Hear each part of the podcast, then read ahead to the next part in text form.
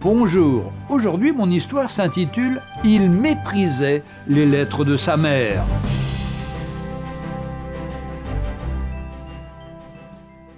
Voilà bien des années en Chine, un jeune homme qui avait vécu uniquement pour les plaisirs de ce monde mourut sur un bateau qui voguait sur le fleuve Yangtze-Kiang, le plus long fleuve d'Asie, 5500 km. Sa mort n'avait été que le reflet de sa vie. Les autorités trouvèrent parmi ses papiers un volumineux paquet de lettres qui n'avaient jamais été ouvertes.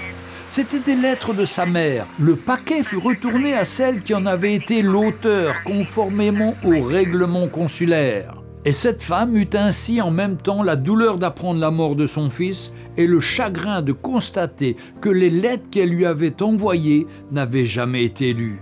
Quel fils indigne s'écria-t-elle.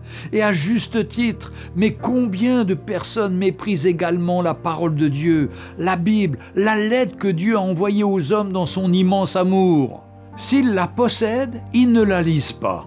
S'ils ne la possèdent pas, ils ne cherchent nullement à s'en procurer une et à la lire, alors que cela leur serait si facile de le faire. Jésus déclare Heureux plutôt ceux qui écoutent la parole de Dieu et qui la mettent en pratique. C'est dans l'évangile de Luc, au chapitre 11, verset 28. Lisez-vous cette parole que Dieu vous a adressée, cette parole où le Dieu a envoyé son Fils sur la terre pour nous transmettre cette parole de vie et pour nous donner la vie.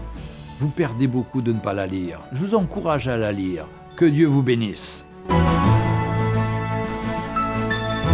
Retrouvez un jour une histoire sur www.365histoire.com.